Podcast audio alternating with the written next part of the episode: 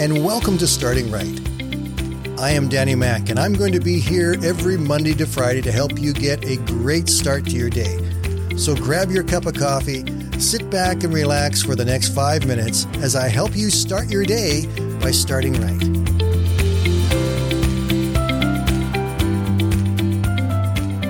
Good morning, everybody, and welcome to the Friday Roundup. We've had a really good week together, and I want to just take some time today to go back and talk about each of our episodes that we've had this week, just to remind us about some of the wonderful things we've learned about God and His Word and how He wants to work in our lives. So here we go. Let's take a look at Monday. Mondays are known as Music Mondays. We take a look at some Christian music. And this week we looked at the hymn, Great is Thy Faithfulness. It was written by Thomas Chisholm in 1923. And it's a powerful, wonderful, encouraging song that tells us about the faithfulness of God in our lives. God's faithfulness to us is overwhelming and overpowering. He will always stand with us and we can always rely on Him, which is such an important message for us today because we live in a world where we don't know who we can trust. And yet God has told us that in the midst of everything else, He will remain faithful to us. In the book of Lamentations, chapter 3, verses 22 and 23, it says, The steadfast love of the Lord never ceases. His mercies never come to an end. They are new every morning. Great is your faithfulness. We can start every day knowing that today God will be faithful to us. Tuesday's episode was called Wisdom from Lucy and Linus. We started off with a short story from the Peanuts characters Linus and Lucy, where Linus asks his sister Lucy why she's always criticizing. And he basically, Lucy's response was, because I'm good at it. None of us like to be criticized, yet we will face it in our lives, and that, quite frankly, is a guarantee. As we progress through life, people will criticize us, particularly if you get into any place of leadership of any kind, then you become a target for criticism. And it will be piled on more and more and more. And we see this all throughout Scripture, with all of the leaders of Scripture being criticized by people for things that they did or that they didn't do or they said or that they didn't say. Criticism comes with the job. But I like what Matthew 7 verses 1 to 5 tell us in the message translation. It says, don't pick on people, jump on their failures and criticize their faults unless, of course, you want the same treatment. That critical spirit has a way of boomeranging.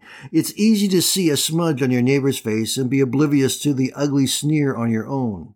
Do you have the nerve to say, let me wash your face for you when your own face is distorted by contempt? It's this whole traveling roadshow mentality all over again, playing the holier than thou part instead of just living your part. Wipe that ugly sneer off your own face, and you might be fit to offer a washcloth to your neighbor. Then down in Ephesians 4:19, let everything you say be good and helpful, so that your words will be an encouragement to those who hear him. The power of our witness is shown in how we live and in what we say. And if we spend our time criticizing and tearing down people, we're not building anybody up. And yet God has told us that our role is to build one another, to help build His kingdom in them. Wednesday's episode was my favorite of the week. It was called A Glass of Kindness. It's about a man named Howard Kelly, who started off trying to work his way through university by selling brushes door to door. And one day in the extreme heat, he stopped by a house where a woman gave to him a cold glass of milk. Many years later, when he had become a doctor and he was working in a major hospital, that same woman was admitted to the hospital with a rare disease. The doctor sought her out and made her his project. He was going to do everything he could to see that she got well. And when she did get well, the woman was terrified to look at the bill the hospital was going to give her.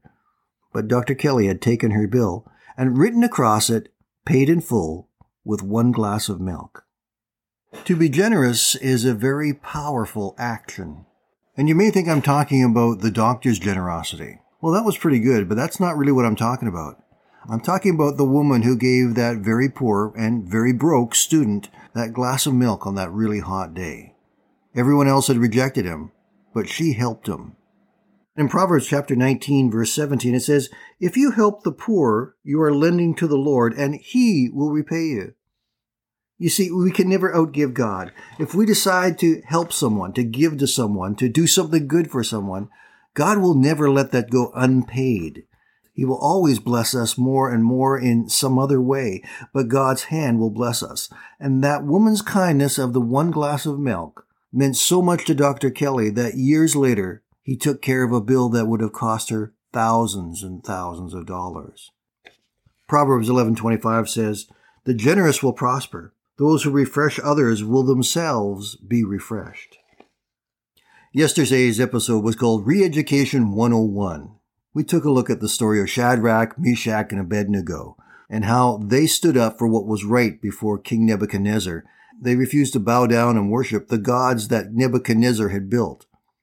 Nebuchadnezzar got so mad at them that he threw them into the fiery furnace. Later on, when Nebuchadnezzar looked into the furnace, he said he saw not the three men that were thrown in, but there was a fourth one with them that looked like the Son of God. Even faced with the possibility of being thrown into this terrible furnace and to be burned to death, these three men refused to compromise. Daniel chapter 3 verses 16 and 17 tells us of the stand that these three young men took. They said to him, O Nebuchadnezzar, we do not need to defend ourselves before you. If we are thrown into the blazing furnace, the God whom we serve is able to save us. He will rescue us from your power. But even if he doesn't, we want to make it clear to you, your majesty, that we will never serve your gods or worship the gold statue you have set up.